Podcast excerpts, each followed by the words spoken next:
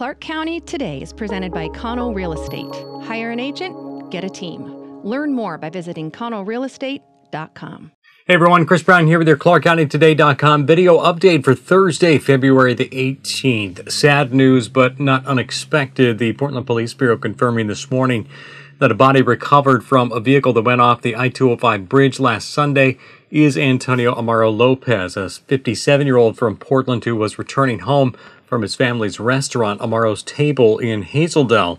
A private search outfit located the vehicle Here's Wednesday using side firing radar, and a Multnomah County dive team confirmed the vehicle belonged to Amaro Lopez. His body was recovered, and plans are we underway are to recover the, the uh, vehicle. Uh, Family members had said they suspected Washington the vehicle belonged to Amaro Lopez after he had called to say he was on his way home, then never arrived. Witnesses said they saw the vehicle lose control, hitting snow piled along the southbound side of the bridge and going over the side into the river below. A GoFundMe page has been set up for donations to help Amaro Lopez's family.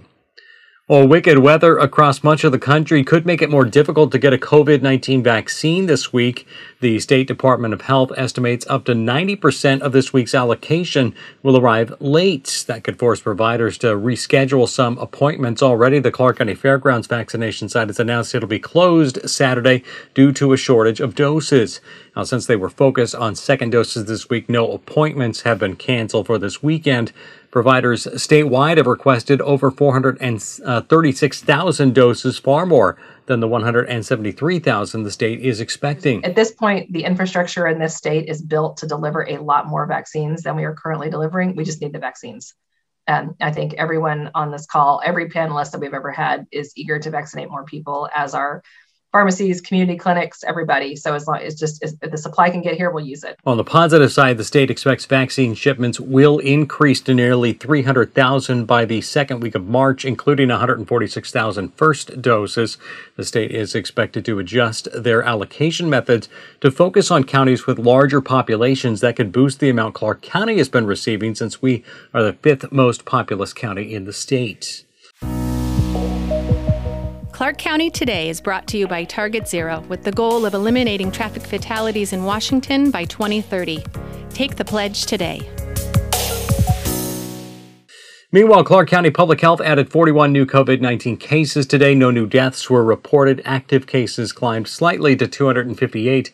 As for hospitalizations, there are 37 confirmed and three suspected cases, making up just under 7% of total bed space. Testing rates, meanwhile, also show a decline in community prevalence of the virus, falling from more than 14% to begin the year to around 8% right now.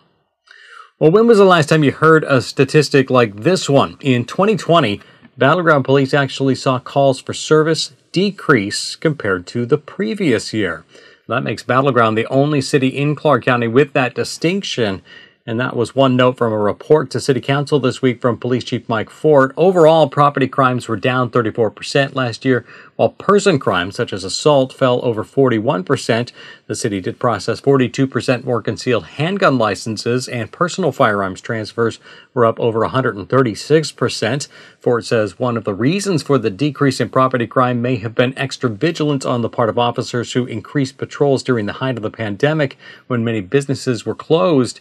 City is in the process of hiring two additional police officers and will likely bring in a school a second school resource officer once students are back in class. Additional funding came after the city voted to annex into Fire District 3 for fire and paramedic services, allowing the city to free up more of their property tax levy for street repairs and traffic upgrades, park improvements, and law enforcement.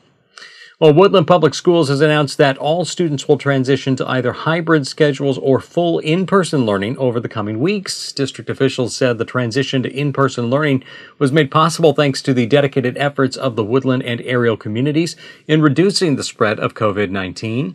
Now, since the district straddles Clark and Cowlitz counties, there might be some differences in when students can return. Elementary students will be able to return to full in person school beginning next Tuesday, while older students in middle and high school will transition transition to a hybrid schedule.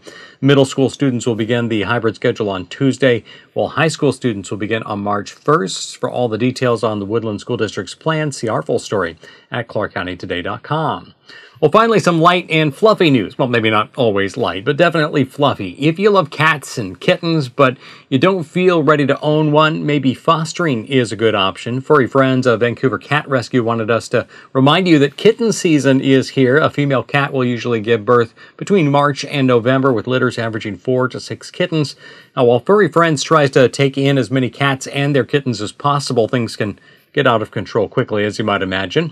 And that's where you come in. If you don't want to adopt a cat full time, you can become a foster parent to the mom cat and her kittens until they're old enough to be adopted out.